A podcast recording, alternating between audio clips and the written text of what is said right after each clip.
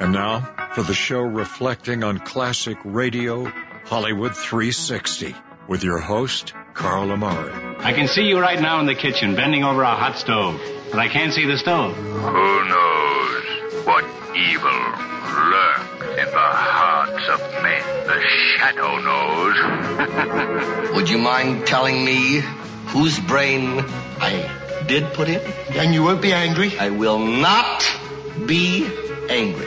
Abby someone. Abby someone. Abby who? Abby normal. What do you do, Carl? Carl is a inventor slash entrepreneur. Yeah, I'm still looking for that home run, you know? I mean, when I saw the iPod first time, I was like, man, I could have kicked myself. That was so hard on him. What's your name? Carl's my name. Atomic batteries to power. Turbines to speed. Roger. Ready to move out. Hello, everyone. I'm Carl Amari, and this is Hollywood 360, the radio show that presents the best in classic radio. This hour on Hollywood 360, I'll present the conclusion to Our Miss Brooks, starring Eve Arden from 1949. Then William Conrad stars as U.S. Marshal Matt Dillon in an adult western adventure of Gunsmoke from 1952. With me, as always, is my co-host, my sidekick, Lisa Wolf. What's up, Lisa? Hey, Carl Amari. What's happening in Hollywood? Well, American Idol is back in the news. Now, of course, you know they wrapped their 15 year run in April. They are going to receive the TV Academy's Governor's Award of 2016. This is in recognition of its game changing impact on the medium, which basically means it has changed television in a profound way. Do Yeah. you agree with that? Um, I think it probably has changed television. Yeah, It- it- I don't it know if really it's been in a has. good or bad way, but I liked I liked uh, the series for a few years. I was pretty much hooked on it when uh, Simon was there, but then when he Right. left, I, I really lost interest. No, I, I agree with you to that, but but it really has changed the um uh Television landscape. It, it How's really that, has. huh? I like Hey, that. is that I good? You like that? And they are saying it goes beyond the annual Emmy recognition. Uh-huh. Um, the series earned 59 Emmy nominations and won eight of those. Okay. Um, and I think TV is different since uh, American Idol started. And there's been so many offshoots of Well, a lot- music and dance. There's and, been a lot more reality, Reality shows, shows. since it started um, because it was so specifically in the successful. arts with dance and Yeah. music and singing. All right, so. well, cool. Thanks, Yeah. Lisa. All right, it's time now for the conclusion to our Miss Brooks. We started this last time. Let's go back to December 11th, 1949, for the Cereal Bowl starring Eve Arden. Well, when lunch period started, I made my last bid for Mr. Conklin's favor. I went to the school cafeteria and filled a tray with the best food available, then carried it down to his office so he could have his lunch in private. The door was ajar, so I walked right in. Surprise! Ah!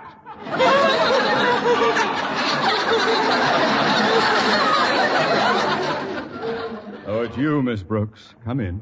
Yes, do come in, darling. Miss Enright, what are you doing here? Uh, Miss Enright was thoughtful enough to bring me some food from the cafeteria so I could have my lunch in private. Wasn't that sweet of her?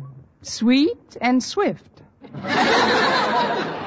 What's that you have on the tray, Miss Brooks? This? Hmm. Oh, I just thought you might like a little dessert, Mr. Conklin. Uh, what sort of dessert?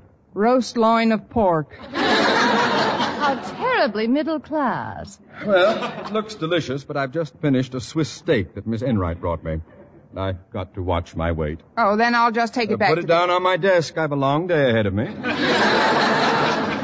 now then, you're both wondering, no doubt, as to which of you is my final choice for the position of chaperone at the Clay City game and dance. Well, there's no hurry about it, Mr. Conklin. If you want to. Who? Who? Well, it's not you, Miss Brooks. Then you mean. No. No, it's not you either, Miss Enright. I've decided that the ideal chaperone for this trip is Mrs. Conklin. Mrs. Conklin. Your wife. An amazing deduction.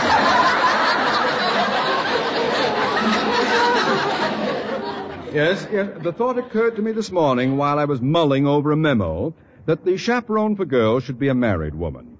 That eliminated Miss Enright, of course. And unless there's been a sudden and radical upheaval in your existence, you're not married either, Miss Brooks. You're so right, Mr. Conklin. But if you'll excuse me now, I've got something very important to do in the cafeteria. Uh, what's that, Miss Brooks? I've got to start engineering a sudden and radical upheaval in my existence.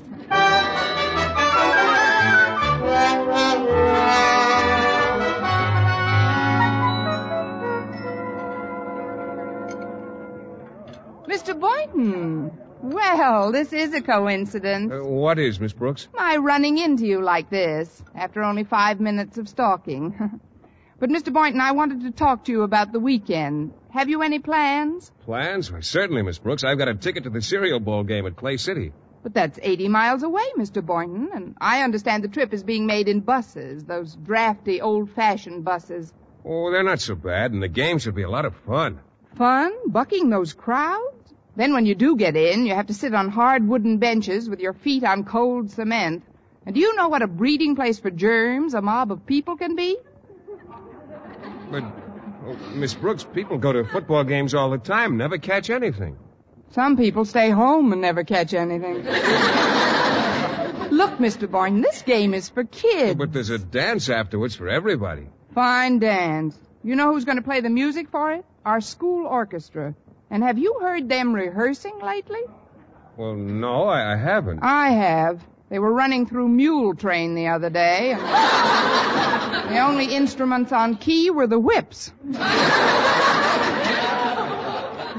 Now, Ah, I'm surprised at this attitude of yours, Miss Brooks. I thought you'd be keen to go. Didn't you even buy a ticket? Buy a ticket? I wouldn't go to that clam bake if somebody gave me a ticket. Besides, there's a new movie coming to the Strand tomorrow that all the papers say may get the Academy Award. It's called All the King's Men. You wouldn't want to miss that, would you? Well, I'll see that later on, Miss Brooks. Now, if you'll excuse me, I've got to get back to my laboratory before class starts. Some things I want to pack away for the weekend. Go ahead, Mr. Boynton. Well, I, I'll see you before I go, won't I? There's no hard feelings. Oh, certainly not. No reason why you shouldn't go where you want to go when you want to go there. Is there? I, I, guess not. See you later, Miss Brooks. Mm. Uh, toodle.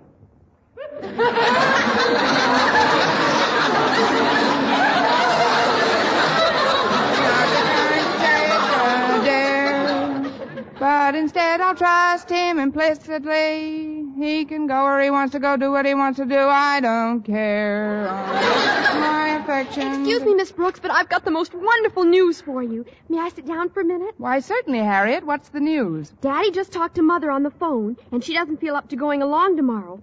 So he picked you to chaperone the girl. Me? What made him decide on me? Well, to be perfectly honest about it, Miss Brooks, Daddy flipped a coin. He says if it was heads, you'd go, and tails, Miss Enright would go. And the coin came up heads? Three times.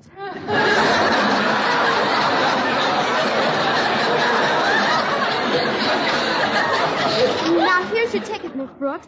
This is good not only for the game, but a round trip ride on the bus and admission to the dance. Oh, I can hardly believe it. Oh, this is a real break, Miss Brooks. You got just utterly the last ticket in school. Oh, one more thing. Here's another memo from Daddy. He wants you to read it very carefully. Let's see. Schedule B. At 7.30 a.m., band members and cheerleaders under supervision of female chaperone. Yeah, I know, Harriet. I, I, in fact, I knew Schedule B when it was only Schedule A. if you'll pardon me, Harriet, I've got to tell someone about the news you just brought me. Who, Miss Brooks? Oh, someone. All right, Miss Brooks. And I know Mr. Boynton will be tickled to hear it.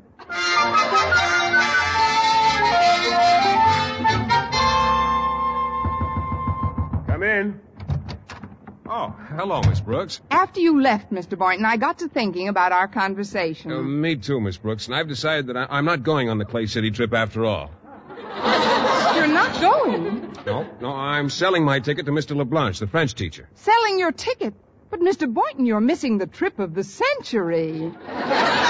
Cozy modern buses, the thrill of personal contact with that adorable horde of people at the stadium. And then there's the game itself. Tense, exciting action viewed from comfy, form-fitting beaverboard seats.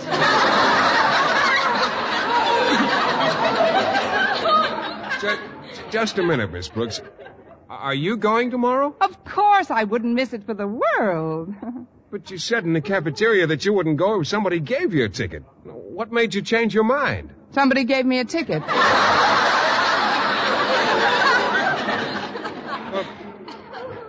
Miss Brooks, what about all the king's men? All the king's men couldn't drag me away from Clay City tomorrow, Mr. Boynton. And I'm surprised that you don't feel the same way. Well, I, I would like to root for the old team, but I promised Mr. LeBlanche the ticket, and once I make a promise, I keep it. Well, don't worry about me, Miss Brooks. I'll find something to do. I'll probably take Miss Enright to a movie or something. Miss Enright, Well, yes, she loves movies, you know.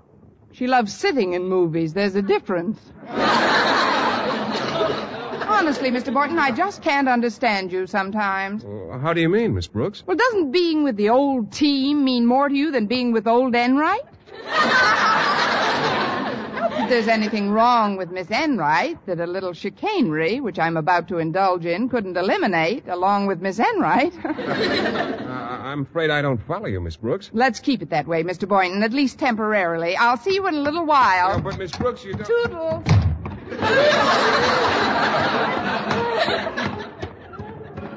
Hiya, Miss Brooks. I've been looking all over for you. And Mr. Conklin wants you to read this memo right away. Oh, let's see that, Walter. Schedule C. At 7.30 a.m., band members and cheerleaders will board bus number one. Oh, great. I don't have to read this. I know this schedule backwards. Well, you don't sound very enthusiastic about being chosen chaperone, Miss Brooks. Frankly, Walter, I'm not. But why not? Well, it's a long, dull story in which the heroine cuts her own throat. But boiled down, it reads, Mr. Boynton isn't going. Now I'm stuck with a ticket for a trip I don't even want to make. Hello, Miss Brooks. Walter? Oh, it's you. Hi, Miss Enright. If you ladies will excuse me, I've got to get over to the supply room and pick up some megaphones. Uh, we can finish our conversation in a few minutes, Miss Brooks. Thanks a million, Well, Walter. Mr. Conklin told me that you won the toss, Miss Brooks, and I suppose good sportsmanship demands that I offer my congratulations. Well, thank you, Miss Enright. That is very sporting of you. Of course, I have enough money in the bank to go on my own, but there just isn't a ticket to be had. I know there isn't a... Wait a minute. What would a ticket be worth to you, Miss Enright? Why? Do you have an extra one, Miss Brooks? Would you give five dollars for a ticket, Miss Enright? It includes bus fare and admission to the dance, you know. Well, that sounds eminently fair, Miss Brooks. Here's the five dollars. And here's the ticket. Well, I have to be running along now, Miss Enright. Hope you have a nice time over the weekend. Oh, I'm sure we'll all have a nice time. You and Mr. Boynton and myself. I'm sure we will, Miss Enright. Goodbye. I wonder where she got this ticket. Hiya, Miss Enright. Well, I got all the equipment and stuff, and I. It, where did Miss Brooks go? I wanted to cheer her up a little. Cheer her up? Yeah, she seemed kind of blue because Mr. Boynton isn't going to the game tomorrow. Mr. Boynton is. So that's why she sold me the ticket. Walter, could I borrow one of those pennants you've got there? Oh, sure, Miss Enright. Uh, what kind do you want? Any kind, just so it's nice and sharp.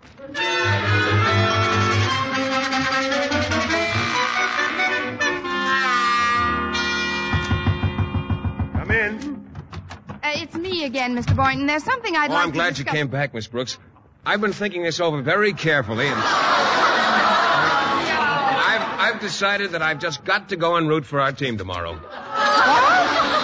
Now, those kids would never forgive me if I didn't come. Mr. B- Mr. LeBlanc will just have to understand. You don't mean it, Mr. Boynton. You can't mean that you're going to ride 80 miles in a drafty old. and then buck a germ ridden mob for the privilege of watching 22 untalented children run into each other while you're sitting on a stone bench with your feet in your pockets. I'm sorry, Miss Brooks. You can't talk me out of it this time. I'm going to the ball tomorrow or bust. Oh, but Mr. Boynton. May I come in, Mr. Boynton? It's Miss Enright. Stay right where you are, Miss Enright. I'll come out. Excuse me, Mr. Boynton. Well, what is Oh. all this? Because Miss Brooks, I... Miss Brooks, I thought I'd find you here. I know what you're thinking, Miss Enright, and you're perfectly justified in being annoyed with me, but I'd like to make it up to you if you'll let me. What do you mean, Miss Brooks? Here's your five dollars back. Give me the ticket. Well, I didn't expect you to be this honest. Here you are, Miss Brooks. Thank you. Oh, hello, Miss Enright. Oh, hello, Mr. Boynton. I um, understand you're going to be in town over the weekend. How about taking in a movie together tomorrow night? Oh, I'm afraid that's out of the question, Miss Enright. I'm going to Clay City tomorrow with the team. Well, Miss Brooks, you've done it again. That's two touchdowns for you already. Don't add up the score yet. I'm hoping to make some conversions tomorrow.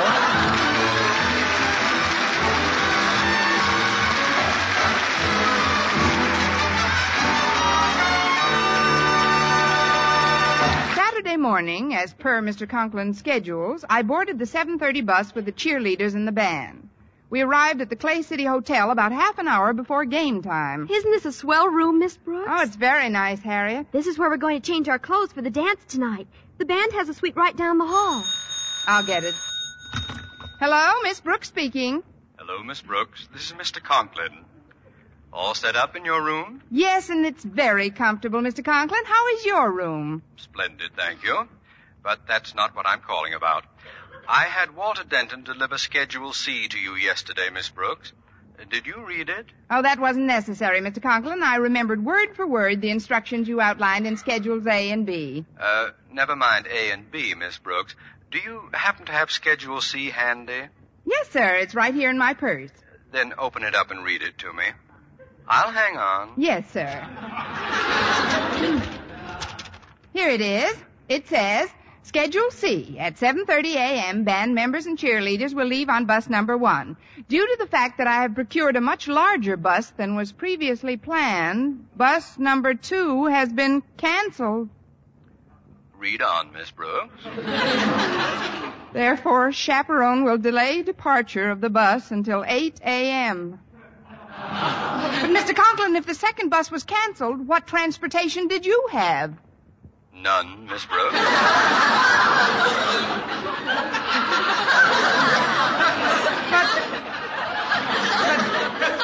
But you said you had a nice room. Oh, I have a lovely room. You've seen it. Done in early American, lots of nice maple and some fine old prints. There's only one thing I don't like about it, Miss Brooks. What's that, Mr. Conklin? It's in my home. 80 miles from Clay City. Oh, this is terrible. I, I don't know what to say, Mr. Conklin. Why, I'm responsible for you being left all alone. Oh, but I'm not alone, Miss Brooks. You're not? No, no. No, there are 25 of us here. the entire Madison football team!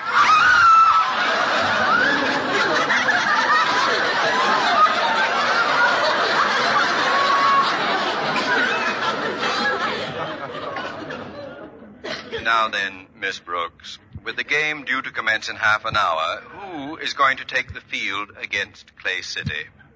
The Madison band, Mr. Conklin. The band? You're going to have the band play football? No, sir, mule train. That's one way we'll be sure to whip them. Next week, tune in to another Our Miss Brooks show brought to you by Luster Cream Shampoo for soft, glamorous, caressable hair and Colgate Dental Cream to clean your breath while you clean your teeth and help stop tooth decay. Our Miss Brooks, starring Eve Arden, is produced by Larry Burns, directed by Al Lewis with music by Wilbur Hatch. Be with us again next week at this same time for another comedy episode of Our Miss Brooks. Bob Lamont speaking. This is CBS, the Columbia Broadcasting System.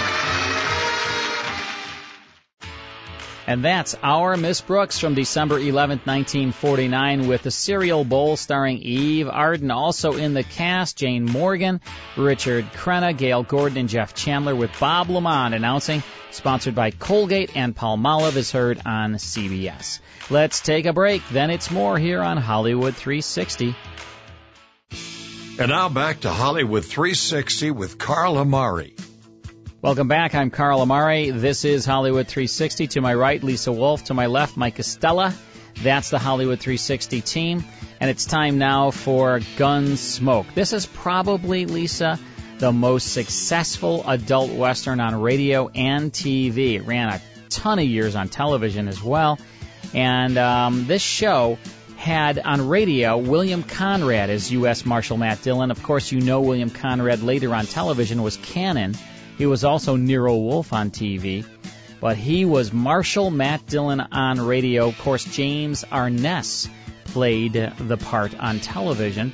This is called Jailbait Janet. It's from June 14, 1952. Here's part one now of Gunsmoke.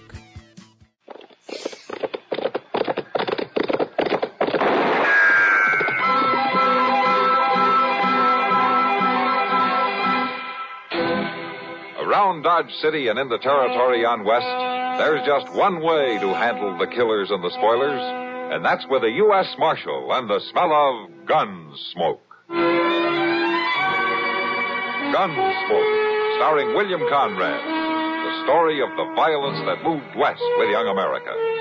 And the story of a man who moved with it. I'm that man, Matt Dillon, United States Marshal. The first man they look for and the last they want to meet.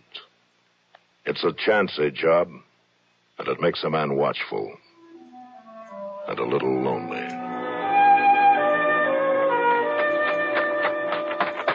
Mr. Dillon?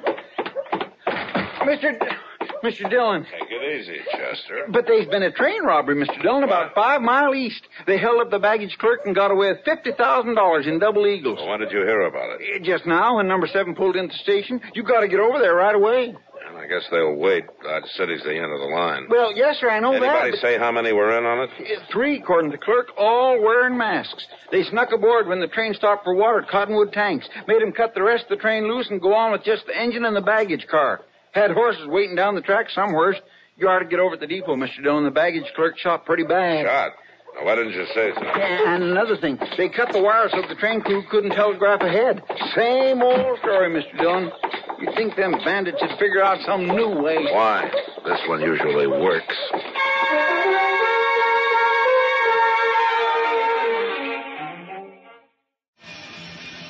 And that's the first portion of Gunsmoke from June 14, 1952 with Jailbait Janet. We'll get back to Gunsmoke after these words.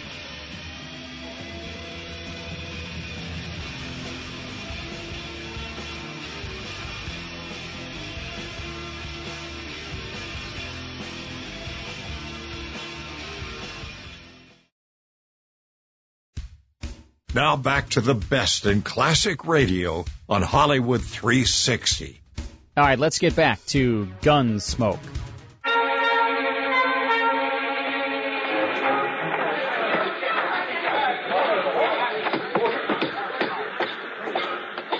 Confound it, I said to keep that mob out of this baggage car. They're out, Doc. Huh? Well, who are you?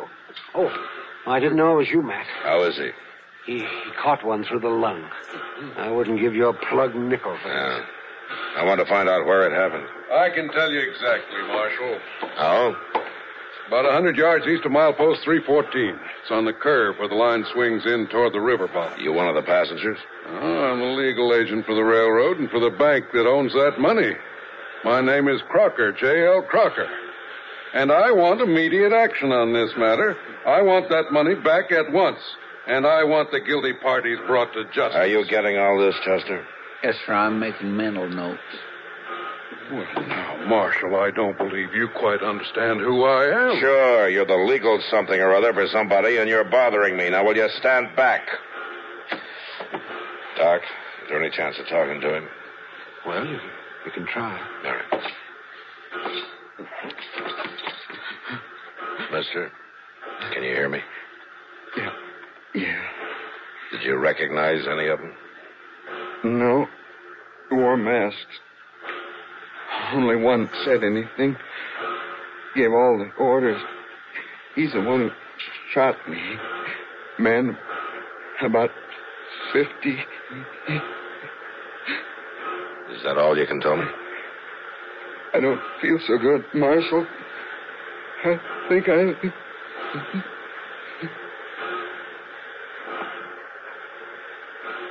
That's it, man. Yeah. Chester, Yes, sir. go get our horses saddled up. We'll ride out to milepost 314. With luck, we can get there before dark, maybe pick up their trail some way. Aren't you? Well, now, Marshal, in my opinion, you ought to form a posse to go after these criminals. Mr. Crocker, I don't care about your opinions. Hmm. I think I'll have a little talk with your superiors when I get back to civilization. Good. Find out what's happened to my checks. I haven't been paid for two months.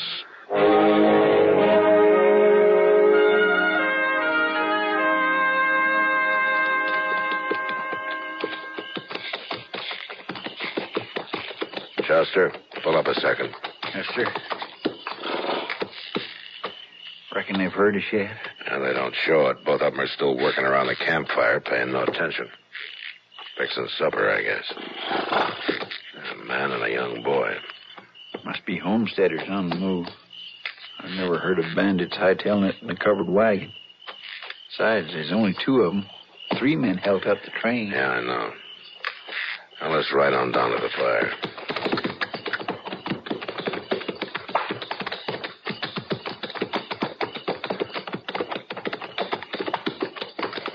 Well, now, howdy, strangers. Evelyn, Climb down and sit. Have some supper ready here in a spell, such as this. Keep your eye on that coffee, Jerry. I'm watching it, Pa. Huh. You men pushing cattle? No, hunting killers. What? Had a train robbery this morning. Now, I'm a U.S. Marshal out of Dodge. My name's Dillon. Proud to know you, Marshal Dillon. I'm Dan Everly. This is my boy, Jerry. How are you, sir? Jerry, how are you? Now, we're heading for Dodge ourselves. How far we got to go yet? Oh, About nine miles. You planted a homestead? That's right. Had a place back at Newton, but it didn't do so good. So, somebody robbed a train. hmm Mm-hmm. Three of them. Got away with $50,000 in gold. Have you met anybody today? No, no, nary a soul. Now, Marshal, you just rest yourself there now, and we'll have some side meat and hominy in a few minutes. Oh, fine, thanks. Yeah, you got enough there, Jerry. This is it, Chester. We found them. These two? How do you figure? Their horses.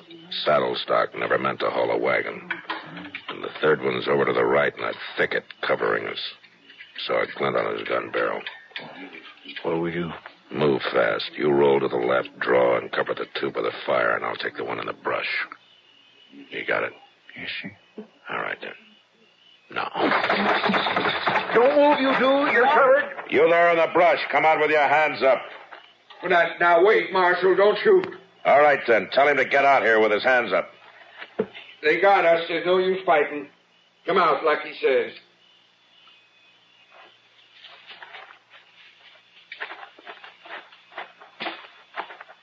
Why didn't you let me fight, Pa? I could have shot 'em both. It's a girl. So it is.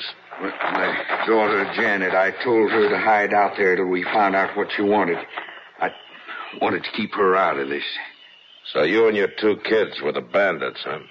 Now, You're quite a father, Mr. Everly. You leave him alone. Pa knew what he was doing. He had a right to that money. I see. How old are you, Janet? Eighteen. It's any of your business. Uh, the young'uns ain't to blame, Marshal. I brought 'em up to do like I told 'em. They didn't know. Somebody ought to have known. Now, where's the money? Don't tell him. Be quiet, Janet. Marshal, we buried that money, and I reckon I'm not going to tell you where it is. It's ours and we got a right to it. Yeah, you said that before. I had a homestead outside of Newton. My wife died there. The young'uns and me fought the prairie for four years. Crop failures, hard times. Then last fall, I finally got a good stand of wheat ripe for the harvest. You know what happened? No, what happened? Sparks from a train set fire to the grain field, burned us out, lost everything. I wrote letters to the railroad office in St. Louis. They said I'd have to come back there and prove my claim. Now, they knew I couldn't do that. Well, did anybody ever tell you things were easy out here in the West, Mr. Everly? Chester, you and the boy hitch up that wagon and start loading it. All right, sir. Come on, son. What are you. What are you aiming to do with us? Take him to Dodge City. To jail.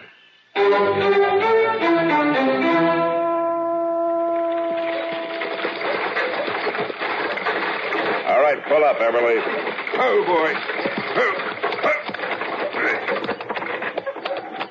All of you get on.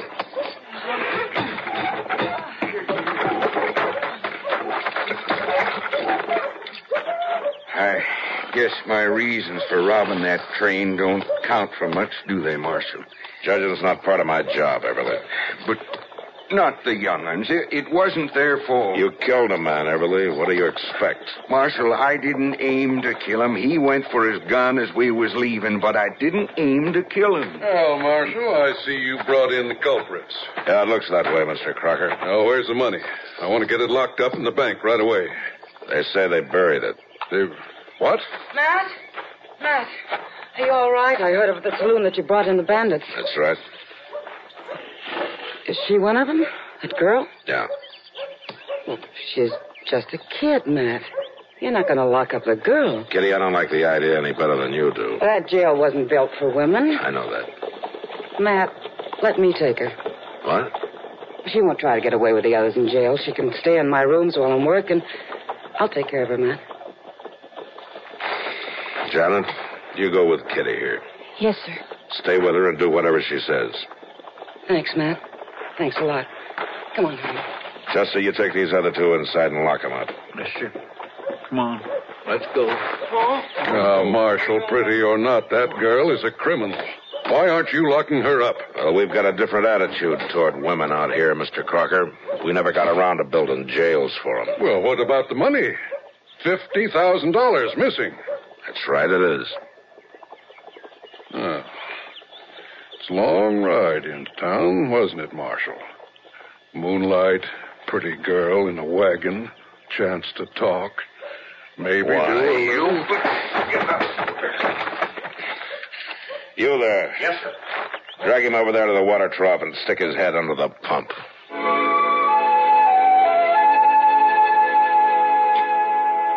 How are you and Kitty getting along, Janet? Oh, just fine. She's been wonderful. The noise downstairs bother you? Keep you awake at night? No. No, the only thing that keeps me awake is worrying about Pa and Jerry. What are you going to do with us? And I got no say about that. There's no proper court here. I, I'll probably get orders to send you up to Hayes City for trial. Oh, they won't understand. Maybe Pa was wrong. I guess he was, but, but he thought he was doing right. Sure, we all think that. He was doing it for us, for Jerry and me. And he didn't mean to kill that man, Marshal. Really, he didn't. Well, I, uh. I better be going now. Sure. Goodbye, Janet.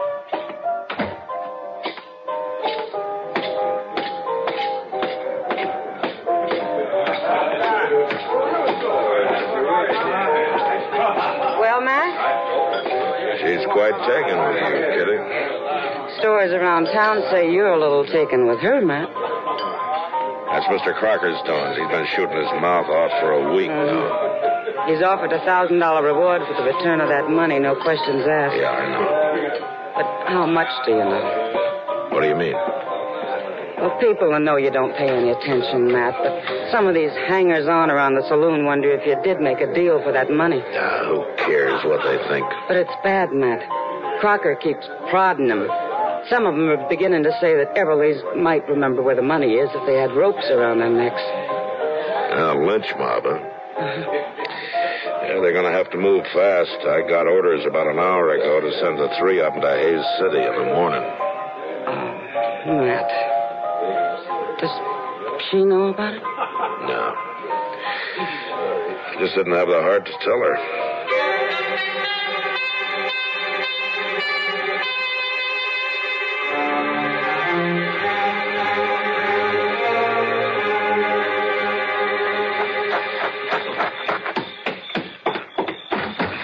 Mr. Dillon?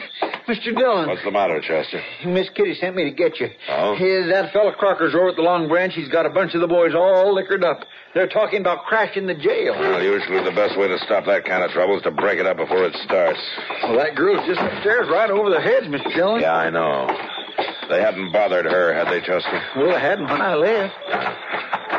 All right, you let me handle it. You stay clear and cover my back. Yes, sir, I will. All right, come on. holds a deal like that ought to be run out of town. And you're just the boys to do it. Now, it's about time somebody took the star off of that tin horn marshal and shoved it down his throat. And as far as I'm concerned, I Go on, Mr. Crocker. You're doing real fine.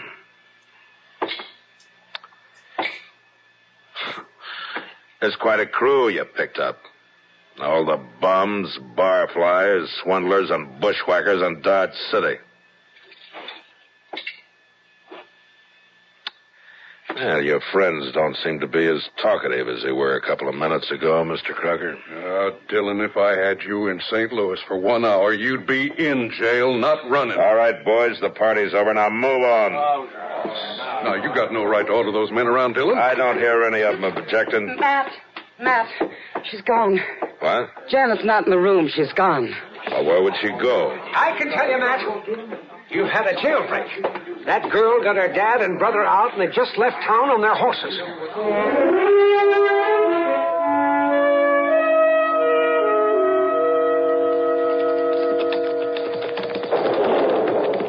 We're getting pretty close to the place for the camp that night. It's right ahead of us there, Chester. Sure do hope that cussed storm holds off. First, you know, they may not have came back here at all. Well, then we'll backtrack to Cottonwood Tanks. They'll want that gold. It's got to be somewhere between here and the railroad. Yonder's where the wagon was standing. Yeah. All right, pull up, Chester. Let's take a look around.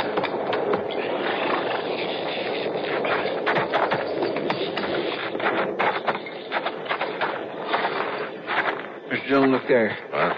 A hole dug in the ground, right where they had their campfire that night. Yeah. Well, They buried the gold there, Chester, and built their fire right on top of it. Get out! It came from that thicket over there. I'm gonna fire and roll away, maybe draw a shot. Now you keep your eyes open. Yes, sir, I will.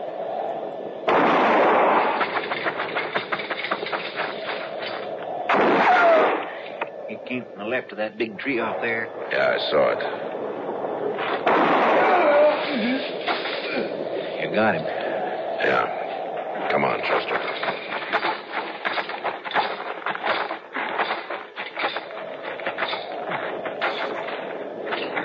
Everly. Now you're covered, Everly. One move and you're finished. I'm Uh, finished anyway. I'm sorry I had to do it. No matter. Wanted the young'uns to have a chance. They rode on with the money, I suppose. Let 'em go, Oh, Marshal. It's their money. I had a right. Maybe, but you had no right to kill. I didn't aim to, Marshal. The law has to go by acts, Everly, not intentions. Storm coming up. Yeah, it looks that way. Hope the young'uns find shelter. Jerry caught cold there in jail. Used to worry his mother when he coughed.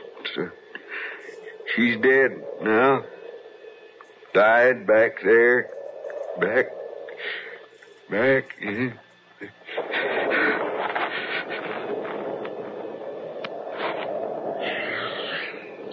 Guess he paid for it, Mr. Dillon. Yeah, he paid. Well, let's try to pick up the trail of the other two before that storm. What is it? Horses. A couple of horses coming in fast. All right, hold it. It's all right, Marshal. Wait, Arm. Pa, where is he?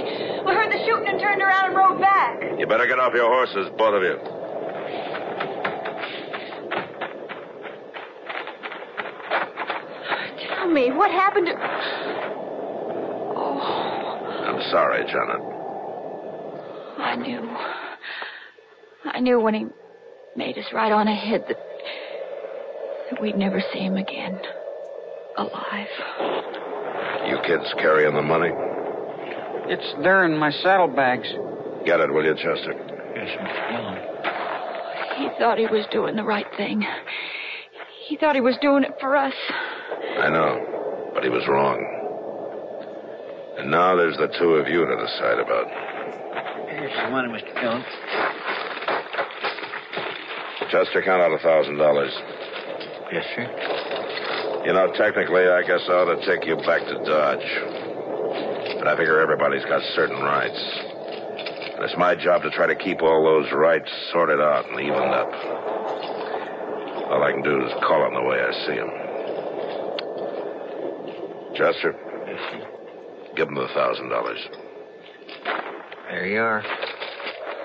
But I, I, I, I don't understand. Crocker offered a thousand dollars and no questions asked for the return of his money. Well, you returned it. And there's the reward. Yes, but I. Now, if you ride north and keep bearing west, you'll eventually hit Wyoming.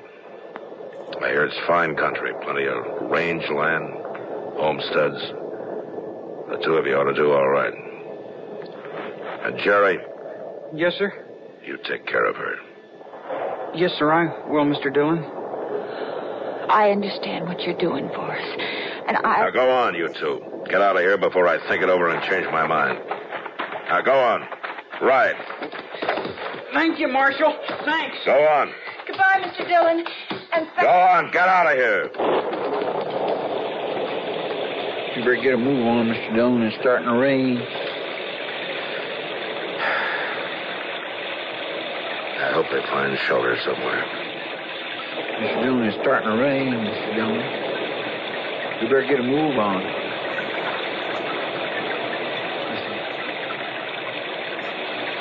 Mr. Mr. Dillon?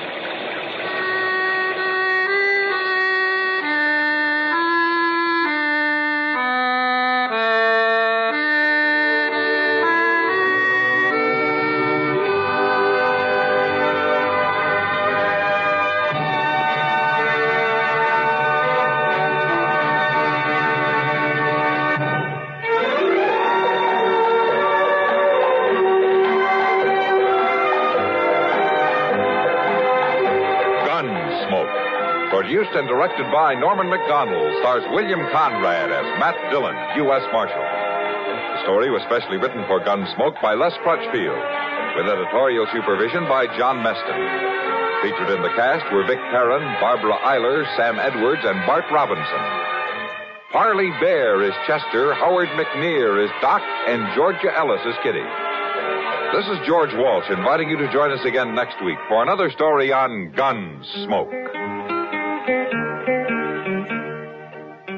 This is the CBS Radio Network. And that's Gunsmoke from June 14, 1952, with Jailbait Janet, starring William Conrad. Also in the cast, Parley Bear as Deputy Chester Proudfoot, Howard McNear as Doc Adams, Georgia Ellis as Saloon Girl Kitty Russell, and Vic Perrin, Sam Edwards, and Barbara Eiler with George Walsh announcing over CBS. Hope you enjoyed Gunsmoke. Let's take a quick break, then it's more here on Hollywood 360. More Hollywood 360 after these important messages. And now back to Hollywood 360 with Carl Amari. Next time, Orson Welles stars in The Lives of Harry Lime from 1951. Then, it's the Jack Benny program from 1944. Don't miss it. We'll see you next time.